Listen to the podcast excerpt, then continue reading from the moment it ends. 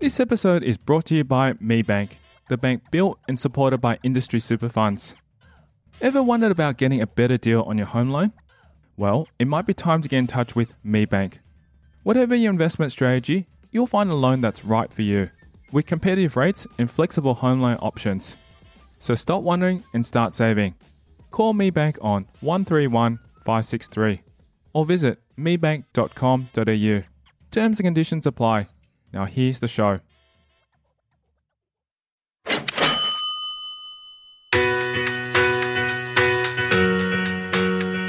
it's important you tell you whether it's you know lawyers, conveyancers, or otherwise, you know what what you're trying to achieve, so that you know that person enacting for you is, is really best placed to make sure you're going to get what you want out of that.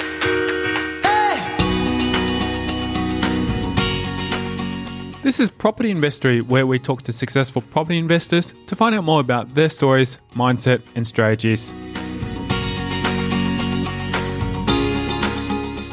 I'm Tyrone Shum, and in this episode, we'll continue the conversation with Tony Gellert. He's well established in the property legal world and regularly advises clients in investment properties. According to him, there is never a dull day in the office. Find out more helpful advice from Tony to help you achieve your property goals.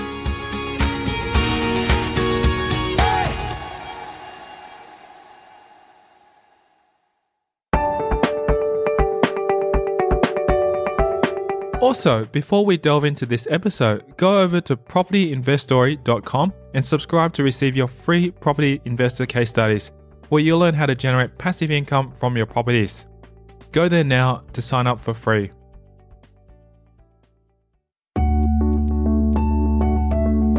According to Gellert, one of the common mistakes that investors find themselves in is with impulse purchases.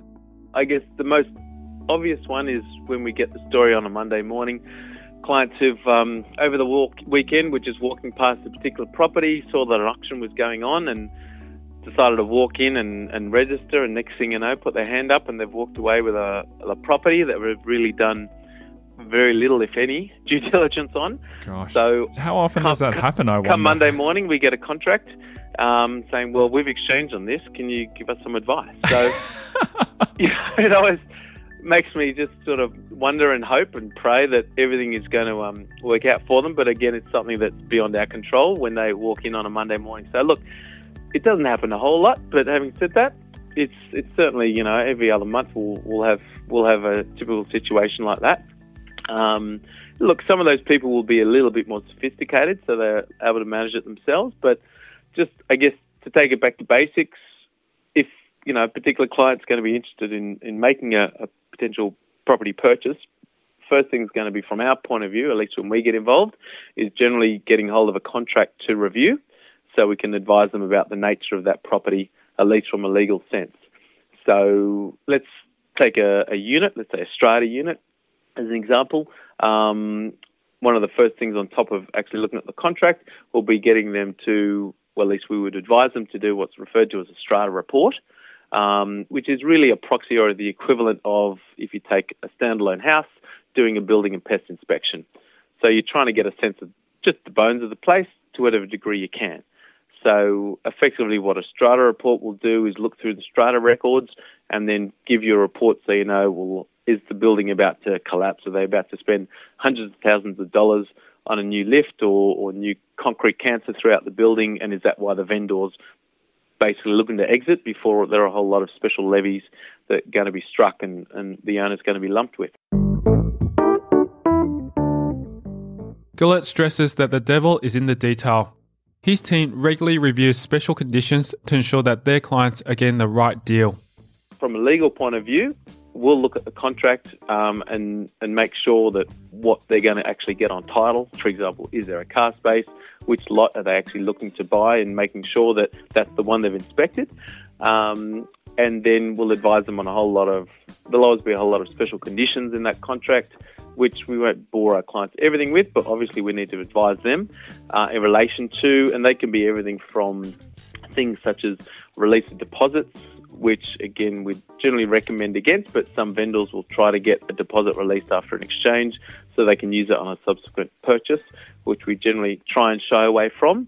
Um, and then obviously the main things from the client's point of view are things like settlement period, just making sure, for example, right now with the lead up to Christmas, so a standard settlement period is six weeks, uh, at least here in New South Wales. So what we'll generally find is at this time of the year, fast forward six weeks, and we're basically talking early January, which generally banks aren't going to be too able to attend to things and, and from both sides. So we just need to know going in that either we're going to do a very short settlement before by mid mid December, or are we talking a mid January onwards um, settlement? So making sure that the vendor who's actually selling the property is on title. Uh, again, in the east, we see a lot of deceased estates, um, and that can really blow out the settlement period because generally the vendors are the executors of that estate, um, and then they need to get on title, uh, which relies on probate happening. Um, so it helps being an estate firm as well, so we at least understand that process and we can advise our clients about what that process is. Um, but look, having said that, we've we've had matters which literally have dragged on over a year because of an outstanding probate issue, um, and can you that explain can happen. what is a probate? Yes, absolutely. So what happens is on the death of, a, of an individual, depending on how the holding is of that property, um, just go back to basics, which may be helpful for listeners. Um, property, let's say it's a husband and wife who are looking to buy a potential per, uh, property, they will generally go on title as what's referred to as joint tenants. Now, joint tenants, the alternate to joint tenants is what's referred to as tenants in common, uh, which will be more, if like, if it's a business relationship, two people going into partnership together to buy a property in a syndicate type situation, for example. So, in the case of joint tenancy, the rule of survivorship um, is the main doctrine to to be aware of. So, what happens is on the death of any one of those spouses, the other spouse effectively their share gets enlarged and they end up the sole owner of that property. So what happens is the first person who's who's who's died, their estate and their will won't in any way have any reference to that title, that property, because what's happened is automatically the property is transferred into the sole ownership of the surviving spouse. Then, when that surviving spouse dies, they will then that property will form part of their estate on their death. And then if they've got a will in place, and we'd always recommend people to have a will in place, which is not involved, but if they're buying assets, it's worth having that in place for them. Um, once that will, let's say, says, look, hand over, you know, my balance of my estate to my son or daughter, for example, um, we need to transfer that property from the estate to the daughter. Um, now, there'll be someone referred to as an executor who's appointed under the will to effectively administer and transfer that property from the state to the beneficiary, let's say the son or the daughter. Um, and now the probate is the process by which the executor applies to the Supreme Court of New South Wales to be appointed under the Supreme Court as executor, be granted probate, and therefore be able to take the title to the property of the deceased estate, transfer it firstly into their own name as the executor, then potentially sell the property using a contract and the vendor is that executor, and then they can sign off the transfer to hand over the title either to, um, let's say, a beneficiary if it's being done directly, or if it's a sale of a property to a third party, you know, a potential buyer, then they're going to transfer it directly across to that buyer. The funds come back into the estate to be distributed to the beneficiary. Oh, okay. So basically, the executive becomes sort of the person in control of the estate until certain things have been sold or, or passed on to the beneficiaries. Or That's exactly right. Because okay. someone needs to sign the contract, someone needs to sign the transfer, transferring title to the new owner, the purchaser. That is the executor. And for in order for an in order for an executor to be recognised by the Land Titles Office to have that authority, they need to have probate. And any property, any estate which has a, a property in it, will require probate. Now, probate can take anywhere from a month to six months or longer uh, to obtain from the Supreme Court. Hence, the potential delay in actually ending up with a with a purchaser. So, what some ex- estates will do, you would have, you know, your listeners may have seen these types of contracts where it's effectively the executors who are selling on behalf of the estate, but that the executors aren't actually yet on title the title's still in the name of the deceased, and the intention is that through probate, they will then, by what's referred to as transmission application, the executors will go on title, so they can transfer to the new owner. So, are there any sort of duties and taxes that they need to be paid between this kind of transfers? Say, for example, if you're, if as the husband and wife passed away and they're passing on to their children, do the children need to pay all these duties and taxes to be able to transfer into their name? There is no sort of death duty, at least at this point, in terms of New South Wales law. So, assuming, let's say, a particular property, as you say, let's say it's held by by the um, the mother of the children. Um, generally, they outlive the husbands, unfortunately. So, or fortunately, as the case may be. So, let's say that you know under an, a will, everything is going to let's say the mother's daughter, for example. Um, so, on her death, that transfer f- under the will from the mum to the daughter would be free of duty, no duty implications. Um, now, there are other sort of capital gains tax implications which start arising after that point. So, for the purpose of actually obtaining probate, they'll look to see, well, what's the value of the property as at the time of death, which is noted on the probate, um, and thereafter that becomes that daughter's effective cost base. Uh, if she then sells the property subsequently, the capital gains that she will pay, if she's not leaving it as a primary residence, will be based on the probate value. So there is that tax implication, but that initial transfer has no duty implication. So long long term wise, if you're planning for an estate, say for example you're buying lots and lots of properties into, um, I guess for the family, it'd be smart to actually put it into a particular, um, I guess, asset, e.g., like a trust or or company or something like that. So that way, if you do pass in the future, it actually just gets transferred through that way. Or is it still okay to be purchasing it in under your own, own individual names? To do Look, that? again, that's that's a whole world unto itself, and and both accounting sort of implications as well as legal ones. Um, but I guess in a in a simple matter, generally there's no issues with holding things individually. There may be other reasons from the point of view of asset protection, you know, for business ventures and otherwise, where you may want, not want to have properties held in your own name and want to use trusts, which can add that level of protection at least at the present time, may not have the tax implications as well um, in terms of being able to distribute income coming out of those assets. So again, there's a whole raft of, of I guess, things that arise. Um, but certainly from a very simple basis of husband and wife buying a property in individual names, knowing that someday they'll want to hand that over to their kids through a will, um, you know, whoever's the survivor, there is no duty implication. So at a simple level, that's fine. And where I guess the more complex you get, there's always going to be implications. So, for example, some people put in place what's called testamentary trusts in their wills for more complex uh, matters, but again, that can have other unintended consequences. So, as with all these things, is general advice, and always in this particular situation, they should be getting the advice of their accountants and lawyers in unison because there are implications, you know, I guess during your lifetime, and then there are other implications as more estate planning for, for later on, which which need to be considered because you're raising very good questions which need to be thought through at the time the purchases are being made. According to Gellert, one of the first things you'll get asked by your lawyer is when the funds are coming in.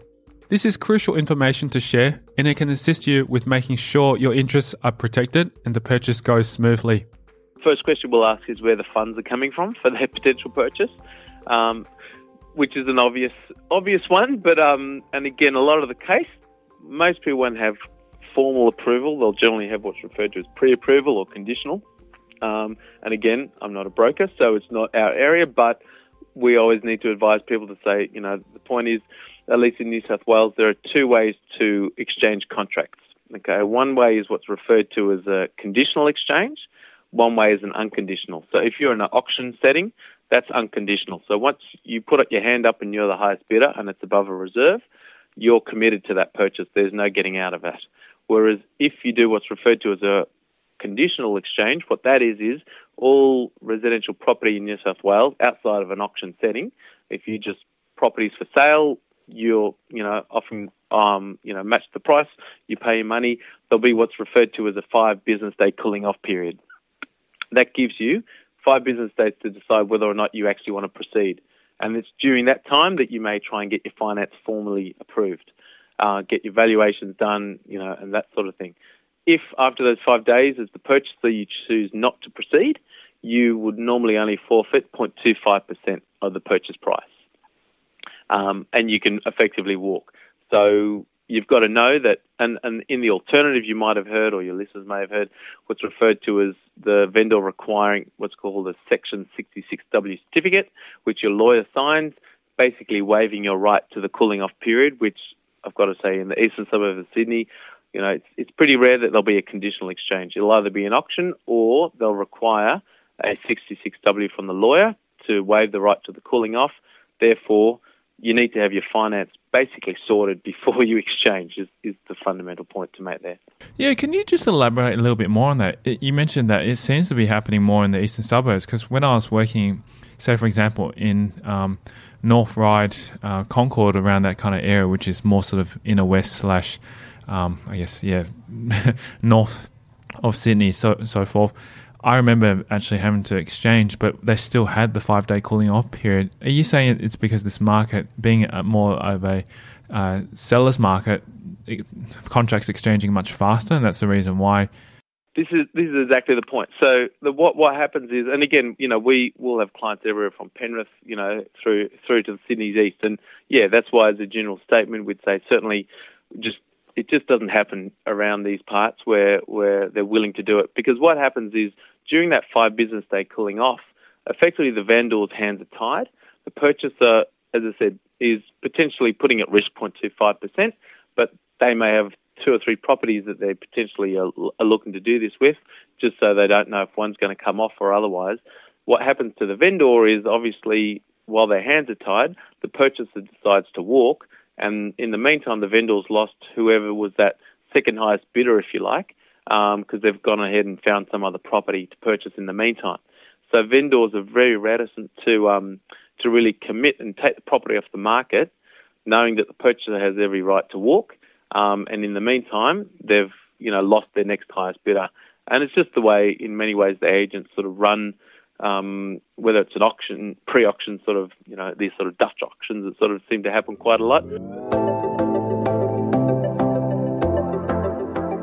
Coming up after the break, we'll delve into Gellert's advice for people looking to buy property.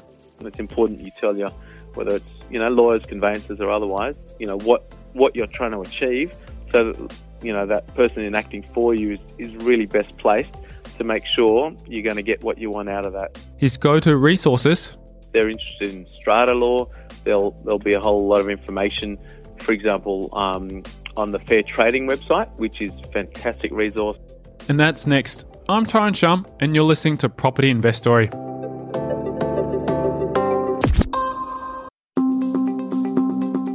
This episode is brought to you by MeBank, a different kind of bank, built and supported by industry super funds.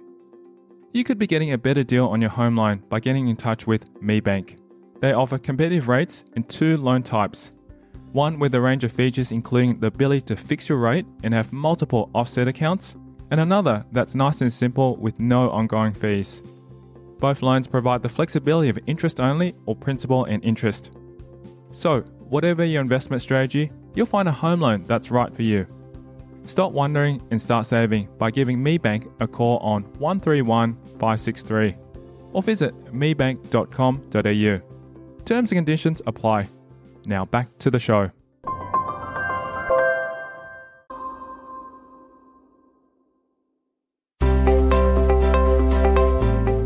Are you looking at buying property in 2018? Would you like expert tips and advice on the best ways you can purchase property? Whether you're a new or experienced investor, learn from the experts by downloading the Property Investment Buying Handbook.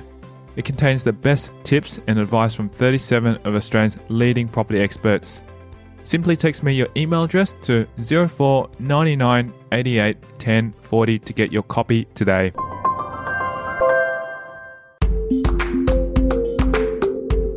Gellert has dealt with a myriad of unusual situations in property, but tries to ensure that it's a win win situation for both parties. He's sure to put the needs of his clients first.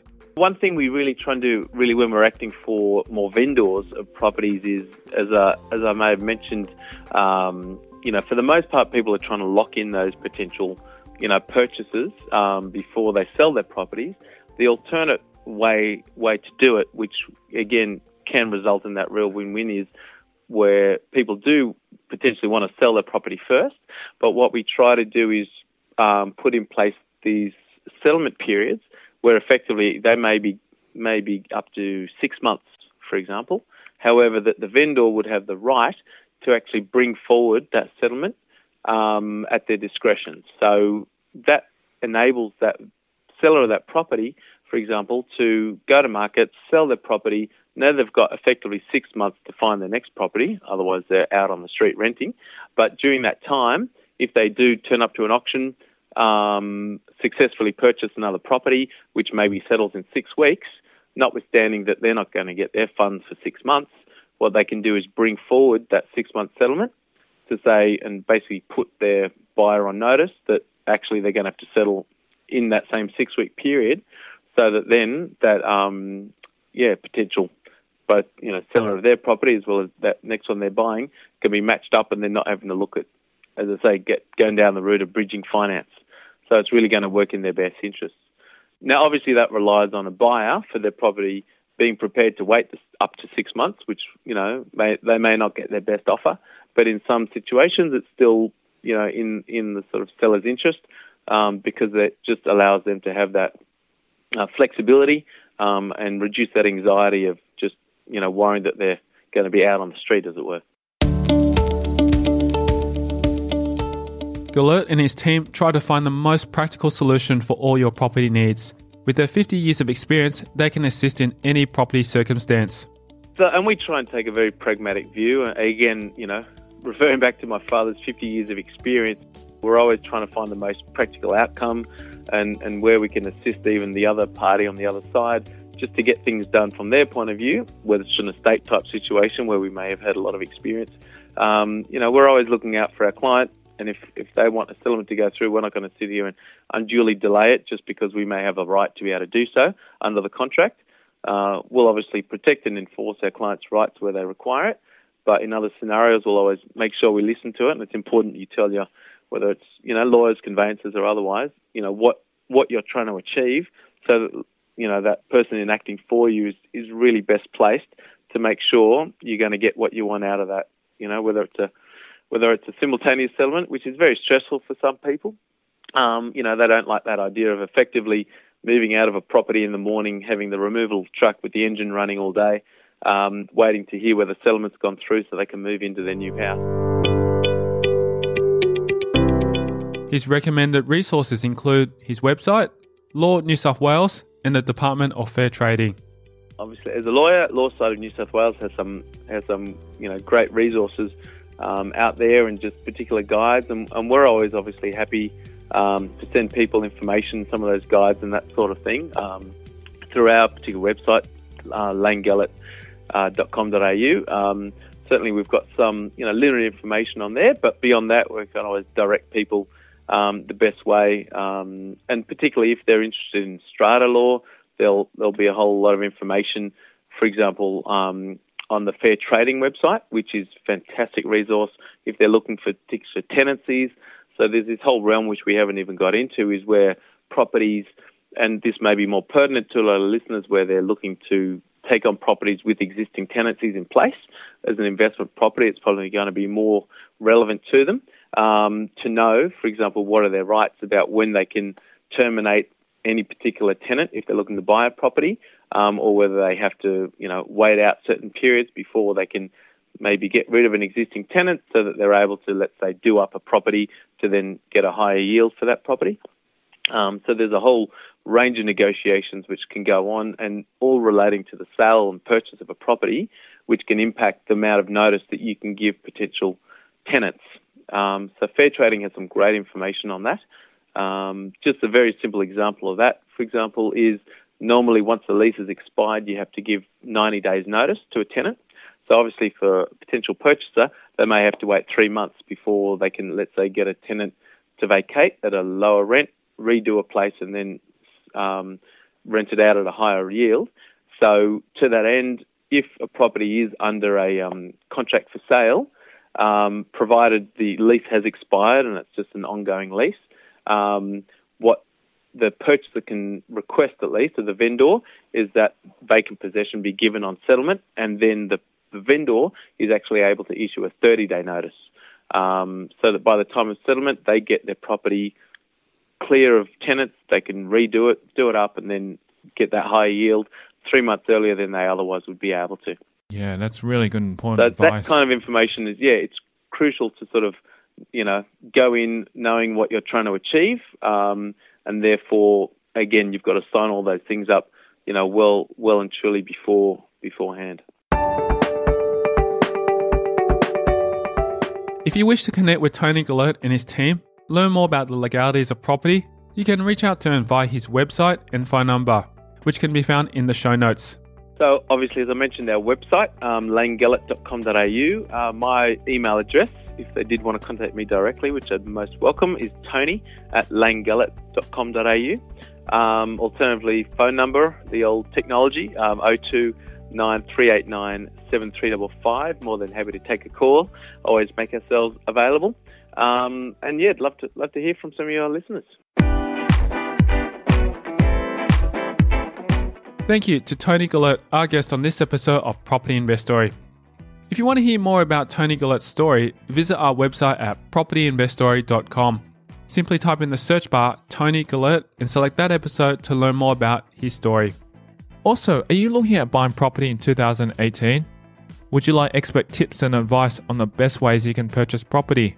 Whether you're a new or experienced investor, learn from the experts by downloading the Property Investment Buying Handbook. It contains the best tips and advice from 37 of Australia's leading property experts. Simply visit propertyinvestory.com and subscribe to get your copy right now. Thanks for listening. If you love the show and you're ready to get serious about saving on your home loan, give MeBank a call. MeBank is the bank built by industry super funds, famous for their competitive rates and flexible home loan options. So, whatever your investment strategy, you'll find the loan that's right for you. Call MeBank on 131 563 or visit mebank.com.au. Terms and conditions apply.